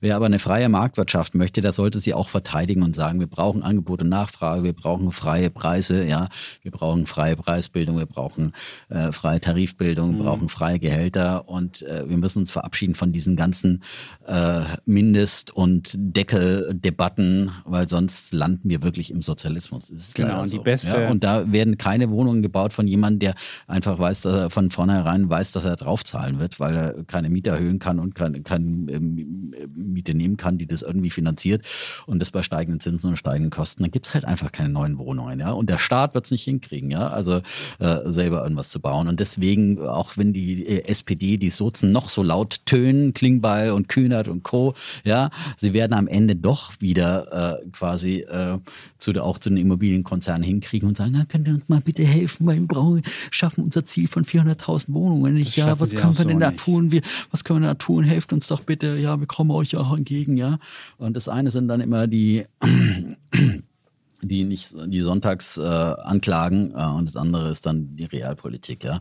Und äh, Komm, ich könnte noch, einen, ich könnte noch einen Spruch zum Schluss sagen. Die beste Medizin gegen steigende Kurse, äh, Preise sind steigende Preise. Weil dann nämlich die Konkurrenz erwacht und sieht, oh, da ist was Genau. zu verdienen. Und dann gibt es mehr ja, davon. und da gibt es plötzlich So mal zu viele Wohnungen in, hast, in Berlin, ja. Mit dem Mais, das Maisbeispiel, die kleinste Schweinezyklus, der Bauer sieht, dass bei Mais was zu verdienen ist und dass bei der Firma Kellogg äh, da irgendwie Preise gezahlt werden, dann macht er Mais und dann geht der Maispreis wieder runter und dann haben wir nächstes Jahr Erdbeeren und der kluge Bauer, der lässt vielleicht sein Erdbeerfeld jetzt. Und der Buch hat gesagt, ein Problem hätten sie erst bei Vonovia, wenn es halt ein Nachfrageproblem gäbe, wenn ihnen keiner mehr ihre Wohnungen will. Das Aber äh, Problem er sagt ich das Problem nicht. haben sie halt überhaupt nicht. Ihre Wohnungen werden ihnen aus den Händen gerissen. Und es sind, äh, die haben eine Miete im Schnitt von knapp über sieben Euro. Ja, das sind auch keine Wuchermieten, wie immer getan wird und so weiter. Und wenn um sieben, eine Miete von sieben Euro mal um fünf Prozent steigt, dann sind es auch immer noch winzige Beträge. Ja, das muss man einfach mal sehen und man muss einfach mal die Kirche im Dorf lassen und immer dieses, wie gesagt, dieses Geschreie. Ja, äh, Hm. es nervt und damit werden wir unsere Marktwirtschaft. 20 Aber ich glaube, die Botschaft habe ich genau. jetzt mehrfach wiederholt. 20 Prozent deines, deines Warenkorbs, 7 Prozent teurer. Boah, da hast du schon 1,4 Prozent Inflationsrate. Ja, aber du kannst doch nicht sagen, die einen können äh, um 20 Prozent ihre Preise erhöhen, ja, äh, da schreit keiner, ja, und bei den anderen, ja, es, es, es geht, wir können nicht die Preise äh, festlegen politisch, ja. Das wird nicht funktionieren, ja. Schön. Das kommt. Jetzt ist guter Schlusssatz. gut. Ist es gut. Ist es gut. Dann haben wir jetzt wirklich die Welt wieder umrundet und äh, können nach einer Stunde 20 nochmal sagen, liebe Freunde, ihr habt euch versprochen, wir machen hier das Defner und Chapitz. Jeder bringt noch jemanden mit. Ja. Ja? Oder? Ja. Also ihr sagt dem, der es noch nicht hört, die Botschaft tragt, tragt ihr ins Land, damit wir diese, diese Podigy-Zahlen, die müssen immer wieder, die müssen nach oben gehen. Kämpft für die soziale Marktwirtschaft. Ja, und für, Und das für unseren Unternehmertum, Podcast. fürs freie Unternehmertum Ja. und äh, für den Diskurs und für was auch immer ihr kämpfen könnt. In diesem Sinne Ja. sagen wir dann Tschüss, Und ciao bleiben Bulle, und Bär Defner. und Chapitz.